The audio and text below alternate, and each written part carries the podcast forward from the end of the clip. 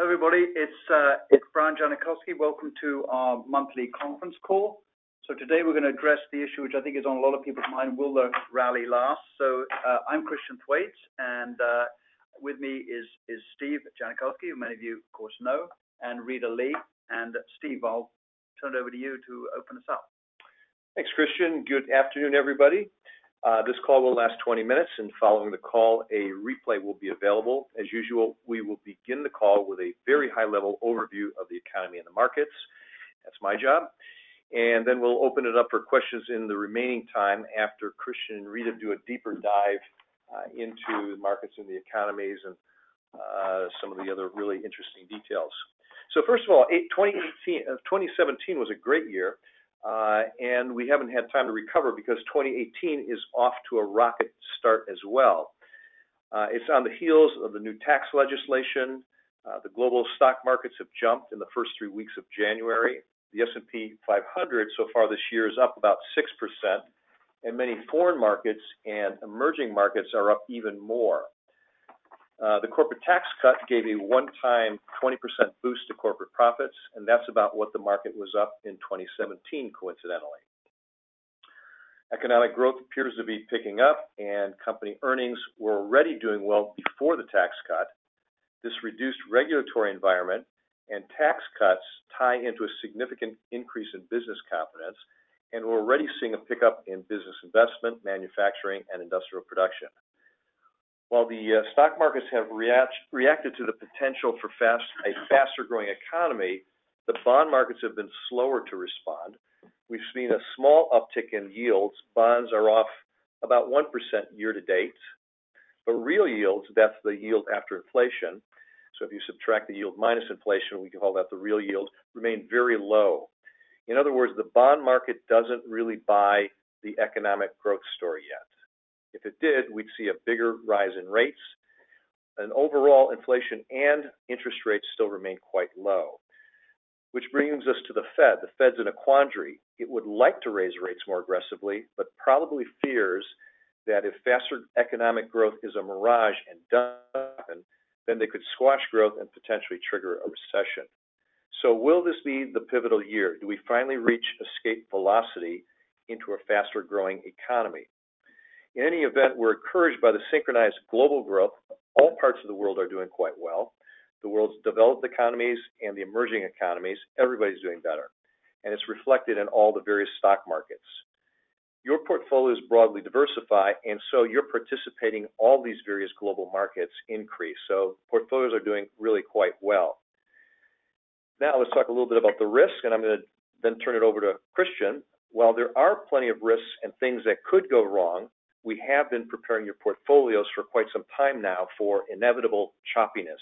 Remember, 2017 was almost straight up. There was very little in the way of choppiness or correction. Overall, however, we believe we're in a great environment for uh, our great investment environment.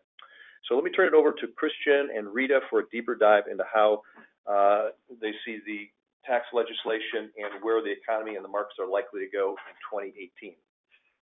Thanks, Steve, uh, and welcome everybody. Those of you that read the blog or read our newsletter recently, um, you'll kind of know where we're coming from generally. But uh, just to kind of go to a deeper dive on things.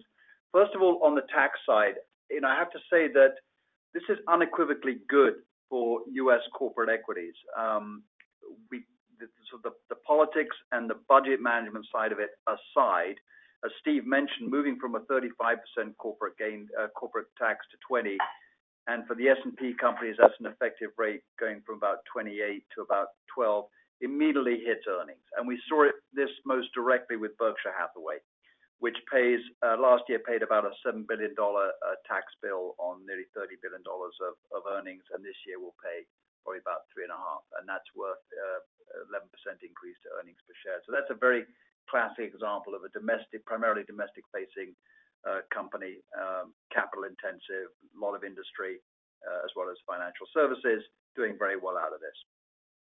The other things like um, changing the interest rate deductibility for corporations, uh, the most highly geared industries like REITs and utilities are exempted for that, so it doesn't really make much difference.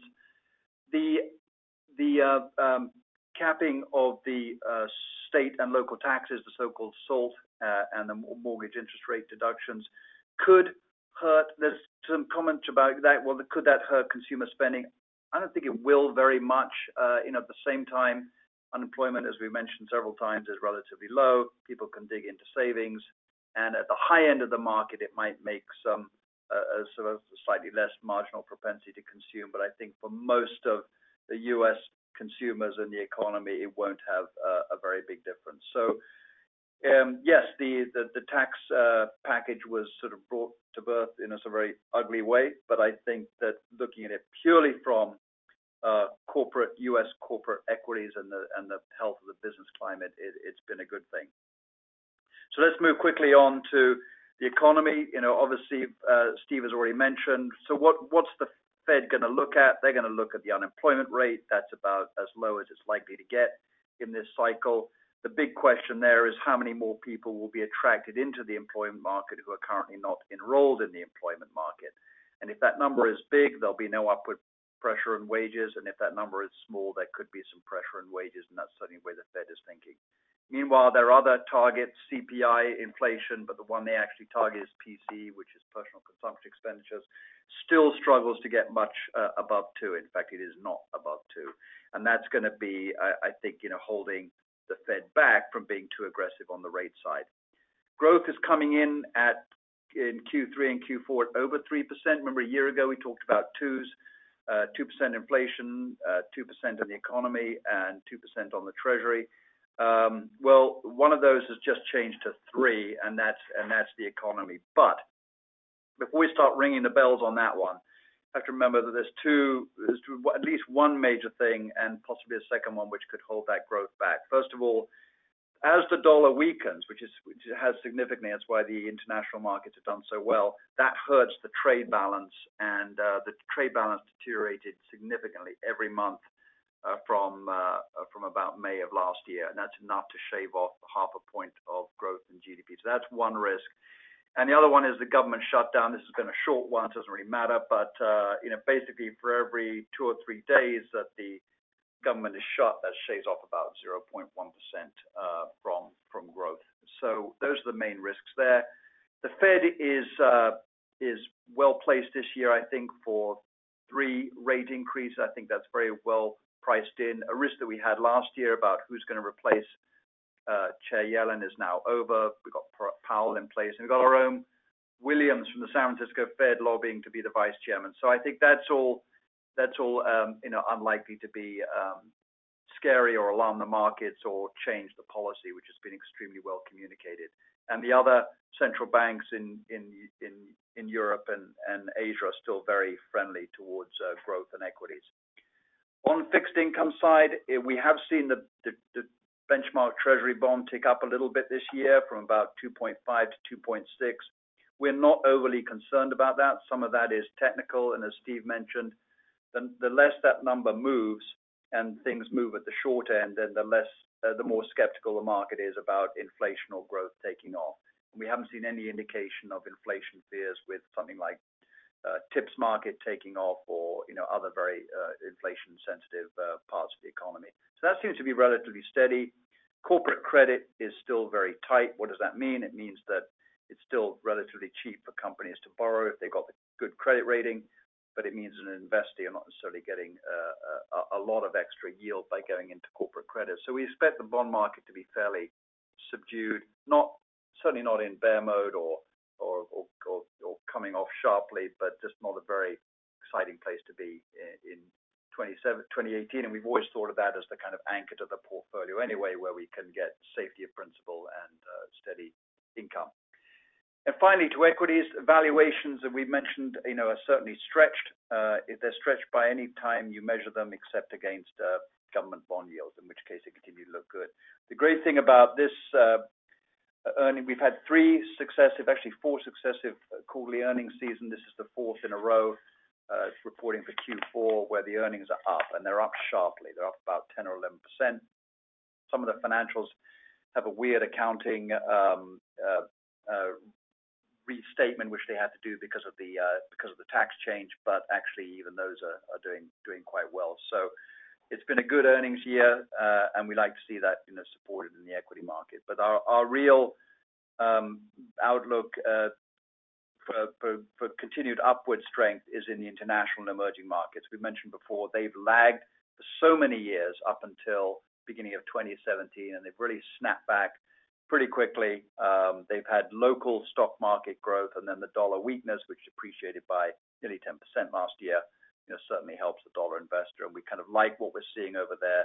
Synchronized global growth, uh, low inflation, easy monetary policies, and a lot of reform, which is sort of making the corporate sector and equities um, uh, uh, relatively more attractive. So that's where we are beginning of 2018, sort of enjoying the ride, making sure that we've got quality in case we get a setback, um, which we which we which we will have at some point. You get them all the time. But uh, we don't see a lot of leverage and a lot of overly concern in the market. Yeah. So things look good as we've talked about. Um, I think why don't we spend a little bit of time talking about some of the thoughts on uh, changes to portfolio and things that we're doing to uh, protect portfolios. Because at some point, as you say, we will have some hiccups in the market. Yeah. There's a couple of things. Um, maybe I'll just start off with the Uh, REITs, and Rita, and you can talk about the uh, the dividend and the um, quality companies. Sure. Some of you might have noticed in your portfolios that we've backed off REITs a little bit. And this is just for two uh, relatively straightforward reasons. Number one, they've come a long way in a relatively good space of time. You know, for the last five or six years, these things have been compounding at 10% or more, and it's been a good place to be. And we just wanna take some money off the table and uh, know, realize some of those profits. The other one is far more prosaic, which is that REITs are very highly leveraged. And if you read the blog, um, sorry, there won't be any homework on this, but uh, that you got some 6x leverage for most REITs and the equity market as a whole is about 2x. If they have to refinance their seven to eight-year commercial mortgages at higher rates, it is gonna hurt the income that flows through to REITs. We've decided to take a little bit of money off the table there, uh, and to protect uh, what might be some downside. And actually, REITs have been pretty weak this so far this year, down about 6% compared to the S&P, up about 5%. And then um some uh, of the other um, equity funds have been paying dividends as well. One of the ones that we've been using um, for a while and increasing has been um, Uh, a ticker symbol called Noble, uh, a Dividend Aristocrat fund. What that means is that it's companies which have been paying um, dividends, increasing dividends over the past 20 years. So it's a very stringent um, screen. And that ticker symbol, that uh, ETF holds very high-quality companies as well. We've added some quality earnings ETF into the portfolio. It's called the S&P Quality Index. And uh, both of these are meant to help us in the choppy market as well as having um, some more income in the portfolio. So we think that's. Um, we're not going um, full protection on this, and also because we think the market uh, is pretty well supported.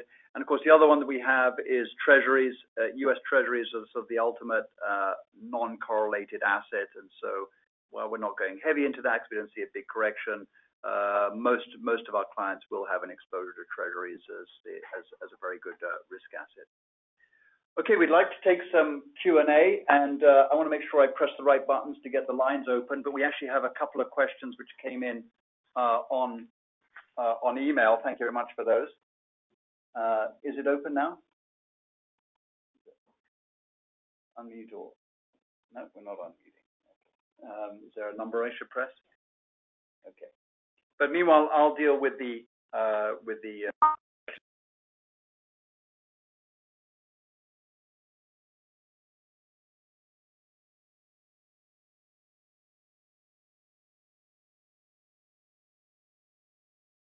what you told us about the Dow, wouldn't a chart called 119 years of the S&P be more helpful to us? And that's. Um, thank you for the person who read that 'cause uh, that took a bit of time to uh, calculate that out. But so the, I wrote a pretty scathing piece about why the Dow is not a very good uh, index to track and why you certainly shouldn't use it for performance reporting purposes.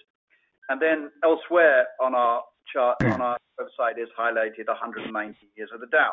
And the reason is that the data goes back that long. We'd love to have the S&P going back that long. The S&P has only been around since 1952.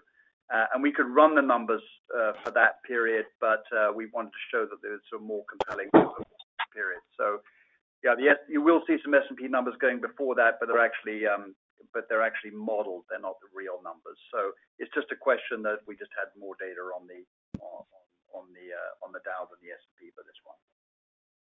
Everybody's unmuted, so uh, feel free to initiate a question. I'll just, you know, hold here for a couple of seconds if someone would like to ask one. Go into the next email question. Yeah. Here's a really interesting question. How do we know the Dow and S&P increases aren't due to Russian or North Korean hacking slash creation of fictitious orders? Uh, uh, I'm no national security expert, but, you know, clearly this amount of hacking is going on in a lot of parts of our of our world. Um, and what's being is a practice called spoofing, which essentially you put in orders, let's say, on a lot of buys, you know, much bigger than the market is used to, and then you cancel the orders second. So the kind of market's ready to take it, the market might run up, but no actual order is executed. Meanwhile, behind the scenes, someone is making a trade sort of unnoticed. And I think um, this, I think it's highly unlikely that this could happen, because if the spoofing was happening, you'd see a lot of very, very short-term increases that are then immediately corrected because it has to follow through with a purchase order in order for the stock to be recorded as going up.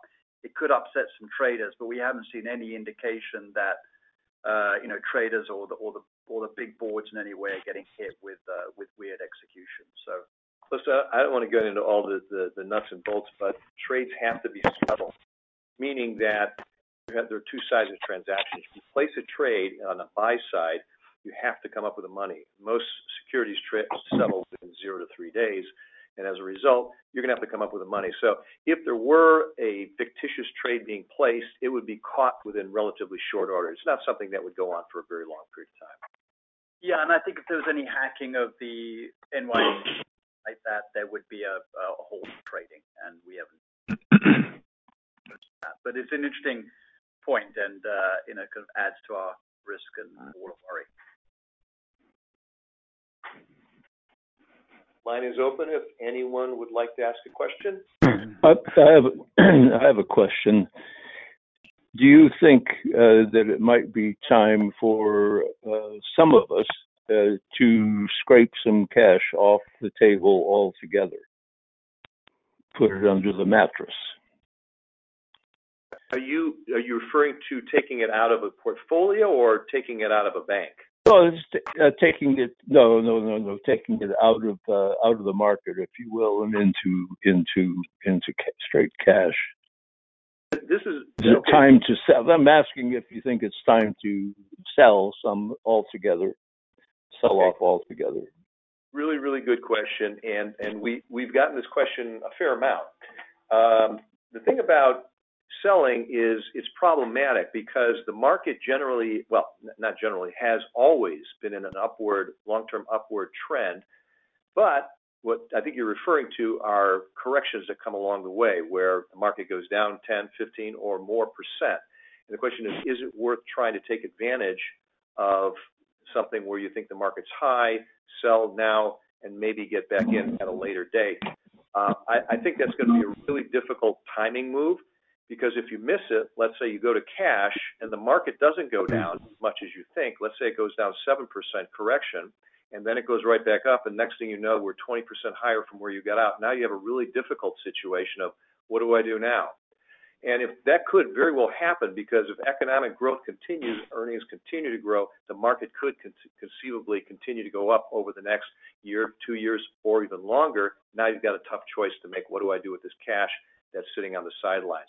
I think another way I would think about it is rather than do I take money off the table, am I in the right investment objective? So now instead of turning it into a timing question, you're turning it into something that is it necessary for my personal or my family circumstances that maybe I'm in a portfolio that maybe is a little bit too growth-oriented for me? Which I'd say maybe you dial down your portfolio uh, a little bit. Uh, and that way, you've got a structured way of dealing with this issue of, is the market potentially gonna go down because you'd be in a more appropriate portfolio? Very much. Can I ask a question? Um, I had some difficulty uh, hearing Rita, uh, but I was interested in what I think she had to say. Um, is she saying that you're doing some rebalancing into funds that invest in high-quality, dividend-paying companies? Yes, we are. Uh, we continue to do that. Um, so we are looking for places where we could reallocate. Um, so, I think uh, if you would like to know more, maybe uh, give your advisor a call, and then we can talk about that for your portfolio. Yeah, answer to the question is yes. We we really we really actually uh, like the high-quality dividend plays, and we have looked for opportunities to rebalance. Um, again, with your specific portfolio, if you want to go into detail, give us a call, um, or call your advisor, and uh, happy to go into the specifics of that. Okay, thanks. Um, we've reached the 20-minute mark, and uh, being true to form, we'd like to finish the call up as we promised. So, um, Christian's going to read the closing comments. Yes. And thanks, everyone, for participating today. I hope you found it useful, and uh, have a great day. Thanks very much, everybody. And here's a disclosure. Please note the information provided in the presentation is for general information purposes only, should not be considered individualized recommendation or specialized investment advice. The investment strategy discussed in this presentation may not be suitable for everyone. Each investor needs to review an investment strategy for his or her own particular situation before making an investment decision. All expressions of opinion are subject to change without notice and react to shifting market or economic conditions. Past performance is no guarantee of future results, and the opinions presented cannot be used as an indicator of future performance.